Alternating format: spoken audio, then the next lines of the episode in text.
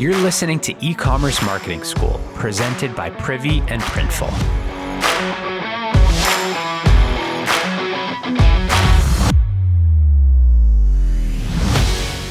A quick thank you to Printful for supporting the show. Fulfill products on demand without unsold inventory risks and leave hassles like storage and shipping behind. Printful prints custom products on demand for online businesses and sends each order to your customers without you having to worry about the logistics. Their fulfillment centers are located all over the world, so your products can be shipped to wherever your customers are. Printful's been trusted to deliver 36 million items, with over a million items now being fulfilled and shipped each month. Printful integrates seamlessly with popular e commerce platforms and marketplaces, and their reliable quality and customer service will help you maintain an exceptional reputation. Gain a valuable partner at printful.com. Founders start for so many different reasons. For some, it's to achieve financial freedom. For others, it's to take over the world. And for some, they're just passionate about a specific mission, so passionate that it compels them to start a company. My guest today is mission driven through and through. I'm excited to be here with Dylan Bannigas today. He's the co founder of the Wanderheart Project, an apparel brand that's all about unplugging. Wanderheart is about getting off technology, which I know I need, and getting away from the screen, living life to its fullest, but also giving back to families of children born with congenital heart defects. And of course, they do that by selling great, comfy clothes. So, Dylan, welcome to e-commerce marketing school. Thanks, Ben. Happy to be here. Yeah. So let's start with Wanderheart. You know, tell us about it. How did you start the brand? What's it all about? Yeah. So I started Wanderheart with a professor of mine from college. I was taking my internship at Central Michigan University and I was an athlete. So I was on the track team. I threw discus and hammer and I was there for five years to get my fifth season in. So my senior year very much was uh, internship driven. And my supervisor just happened to be a really good mentor and professor of mine. And we started thinking of ways to make a difference more than than what we currently were. So I had seen through many of the youth camps that I had been part of that kids are very much glued to their phones and particularly the camp that I had worked at we took the kids' phones away from them at camp. So what I noticed was kids being glued to their phones, and as soon as we take their phones away, they just have this a completely different mindset. You know, like there's no racial barriers, there's no male and female barriers. There's high schoolers hitting on girls the right way, and like you know just like the things that we grew up doing that that never happened anymore. So i knew something had to be changed in that aspect. And for jordan my business partner he's been a professor for 12 years now. And he'd noticed when he started that kids on the first day of school were were interacting with each other and having fun and and getting to know each other. And now everyone's silent on the first day of school because they just hide in their cell phones. So interesting that was obviously the problem that we saw and the only thing we really had an idea of doing was making a clothing brand that spoke to people like that and tried to encourage people to get off of their cell phones a little bit without being harsh about it. Yeah. So we've always said encouraging people to use technology responsibly instead of telling you you need to throw your phone out and it's not useful because it very much is. I love that. I mean, we have so we have a five year old daughter at home and mm-hmm. no cell phone. And my wife and I, like, the two of us are starting to have that conversation privately around, like, hey, like, can we delay this? Can we delay this? Like, it's such a, you know, we could talk for an hour about all this stuff. I totally see what you're saying. And I think, you know, these little, like, gentle reminders through the brand, I think what you're doing is awesome. Yeah, thank you. But anyway, so we started with Kickstarter so that we knew people wanted this and it was a desire of people and they knew it was an issue. And definitely was. We hit our goal in two weeks and used that money for our first round of inventory. And we very much bootstrapped it and went from, you know, like a four thousand dollar inventory to eight thousand dollars and then doubled that to sixteen thousand. And we were going to farmers markets and college expos and high school holiday shows and selling in person completely.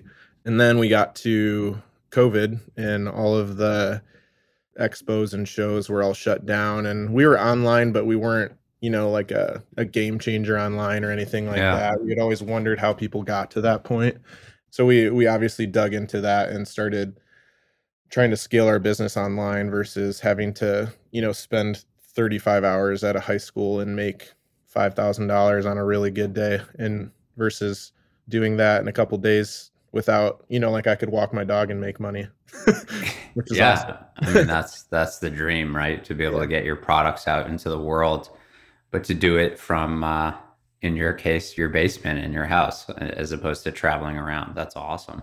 And so you know where where are you today like in terms of the products that you offer and and as a business? Yeah. So we went from outsourcing our products as far as using outside companies as our manufacturers and obviously there's you're going to take a marginal hit with that but when you don't have the bandwidth and you don't have the personnel to manufacture your own clothing that's basically your own option or your only option. And we did that for about a year and a half and utilized facebook ads in privy to grow our business to get the email subscribers to get the sales we needed to know that if we were to bring it in house, we'd be able to sustain it. And now, as of March of this year, so 2021, March of 2021, we started our own manufacturing facility uh, in my basement, wow. which is just a big unfinished basement, and we're we're just getting a bunch of blank T-shirts and pressing them with all of our designs, and then hang tagging them and hem tagging them, size tagging and all that. And then we get to see all the quality control. We get to do all the customer service. And because we get to see the quality control, we have very much less, we have very near customer service, which is awesome. Like last year, I think I was waking up to 30 customer service emails and now we're, we're waking up to three. Wow. Usually they're just like, hey, we we got the wrong size. We need to exchange. It's never an issue with the product, which is super rewarding for us. That's amazing. So it sounds like that transition has has gone well, uh, which is awesome to hear, and better for the bottom line too, right? Yeah, it's a process. So we're building right. our inventory wall, um, whereas before it was just all on demand. They buy it one-off items, they print it, and we pay a bunch of money for them to do it. Now we we use all of our profits to build our inventory wall and then when we get the inventory wall to where we want, that's when we'll actually start seeing a lot more of the profits. But we're obviously still in that growing phase. And then as soon as we hit where we wanted to be, we realized that we wanted to triple that for Black Friday and Christmas because uh, all of the the issues on California's coast and things like that. So we're just trying to play it safe and and bulk up on things because we know we're going to sell them. It's just a matter of when. So yeah, I think that's really smart. So I, I actually want to dive into Black Friday because I think it's an in- interesting conversation. We were chatting a little bit before, but before we do that, I think it's important to understand there's actually another kind of like donation oriented component to the brand, right? Can you fill us in on that? Yeah. So we donate one dollar from every one of our sales to families who has a child that was born with a congenital heart defect. And the reason behind that is because Jordan, as I was mentioning before, uh, him and his wife had a child that passed away from a congenital heart defect. That was here in Michigan. And so they went to Mott Children's Hospital in Ann Arbor, which is one of the best in the country. And they have a Ronald McDonald house there. And what they noticed when they were there, because with congenital heart defects, the child typically is born, and then there's a series of open heart surgeries in some cases. And for Sawyer with hypoplastic left heart syndrome, it's a pretty standard to have a series of open heart surgeries. So they were there for a long time and they had two other kids at the time. And when they were there, they noticed all these families that were misplaced from their homes because they had to spend time with their child who was in the hospital. So they're no longer making money for their families because they have to take time off. And there's gas from back and forth from because it being such a mm-hmm. good hospital, people would travel from afar. So they saw this void that needed to be filled, and they started their own small foundation called Sawyer's Light, which donates to these families and gives them gas and food vouchers just to alleviate them while they're in the hospital. So Jordan and I are both people who are very much people who give back and enjoy a social mission and something for a greater purpose. So we were we were brainstorming different ways on on how we could give back and it just kept coming up that we need to do congenital heart defects because CHDs are the leading cause of infant death in the US and the entire world actually and barely anyone knows about them. So we were trying to figure out why that was and obviously found out that we need to spread more awareness about it. yeah, and that's a huge part of Wander Heart's brand, right? Like that's half the name. Yeah, it's the name. Um, I was able to kind of very quickly understand that from doing some research on the site and social. Like, is that part of the story something that you're weaving into your paid ads and your emails as well? Yeah, so we're very much learning. So we're both first time entrepreneurs. So in our mindset, the only thing that makes money is is sales, sales, sales. Yeah. But what we're learning is when people learn about the story, they want to come back and they want to tell people more about it. So we have started to weave that into our email campaigns and our social media ads and our posts and things like that, just so people aren't always getting bombarded with sales because that's really not what we want. We want people to be out and enjoying the outdoors and also when they meet a heart warrior or a heart family, they can point them to us because there really aren't any other companies out there that support CHDs specifically. So it's really cool when we when we hear a heart story from a family and they just want to be part of it solely for the heart mission and then they yeah. find out about the the unplugging from technology and they're like oh heck yeah like my family does this this and this and this is how we get away from technology. So we definitely are working on that. It's it's it's a work in progress and we went from all of our emails being about here's this sale get it now before it's gone and we just recently made the plan to to only do a couple of those a week and then have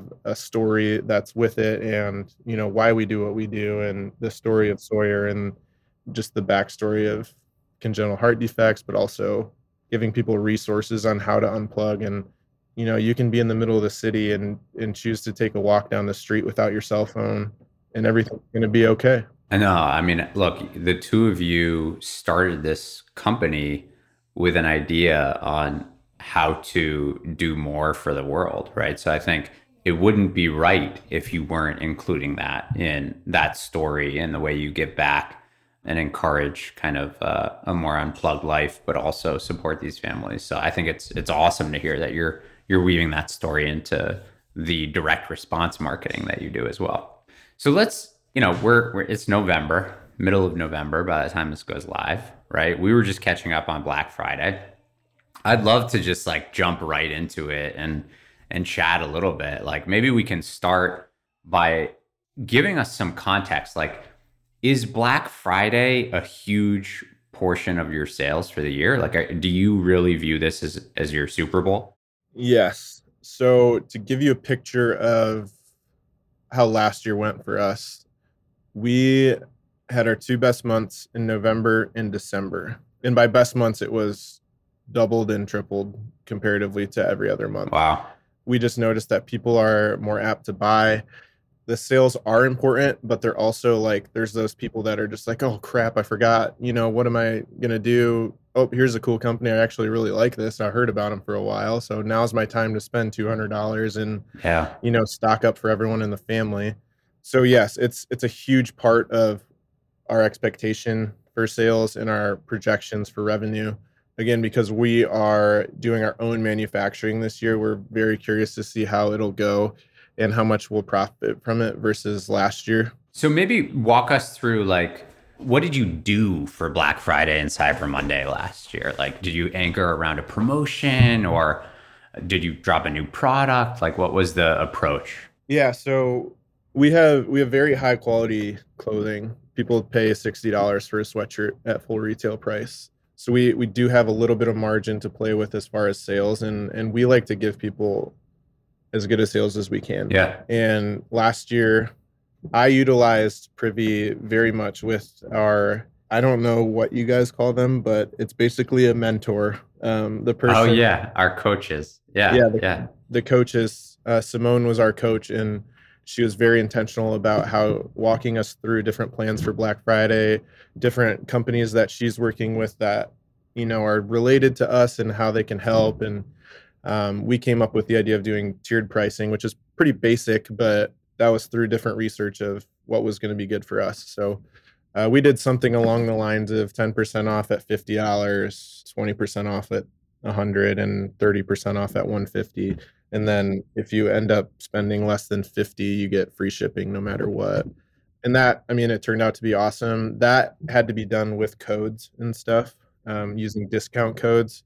Um, now that we are in our own manufacturing and stuff like that we have a little bit more room to play around so we've been just doing straight discounts on our website so people don't have to mess with codes Nice. to see if that kind of helps the the customer experience and not having to go back to an email to check a code. Is is it still going to be tiered? You think, or it'll just be like site wide discount? Here's what it is, and like go for it.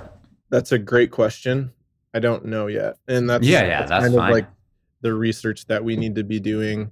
I think if we can do that, it would be very smart to do that. I think the tiered pricing is is building incentive for someone to just spend more money on your website. Was last year the first year that you did the tiered uh, strategy? Yeah, before we because we were using different manufacturers and stuff, co- it cost so much to produce the product. We were giving like 20% off and we were only making like 20. Yeah. So it really wasn't worth it. But now we can afford it a little bit more. That's awesome. Yeah. I mean, even that as a learning from last year, hey, the tiered discount strategy worked, but you know, the finagling with coupon codes might have been a little bit of a confusing or not ideal customer experience. Like that's a huge learning to walk out of a Black Friday season and to try to execute even the same thing or slight different variation, but like in a more user friendly way. Like that's a great outcome. I think people put a lot of pressure on themselves to like completely mix it up for Black Friday year after year. But, you know, like you said, if you had a hugely successful year, 2x or 3x in November and December, what a normal month looks like, like plus this year you're going to have better margins.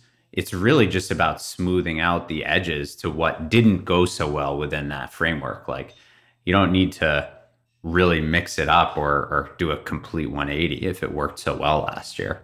Yeah, and I think what I realized is is to do what's affordable for your company. You know, like you see all these sales from the big guys um, that do clothing, and you know they're putting sixty percent off on certain items and things like that. But we can't afford that. And if people really love your brand, they're going to support you.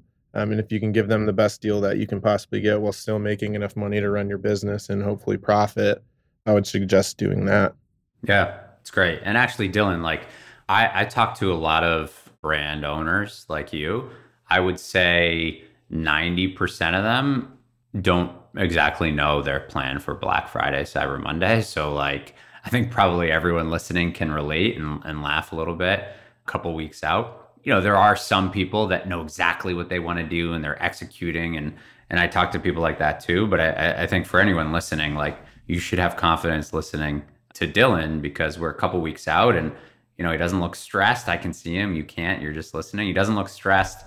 I think he has a, a sense of what what he wants to be doing and still a couple weeks to execute. So that's awesome to hear. Cool. Well, this was great. I think a lot of good little nuggets here uh, leading up to Black Friday. Sounds like you're a big proponent of the tiered discount strategy. I like it, and and we'll certainly be watching to see see what you do, Dylan. Good luck this season. Yeah, we'll see if we mix it up this year. Yeah. awesome. Well, thanks for coming on the show. Thanks for having me.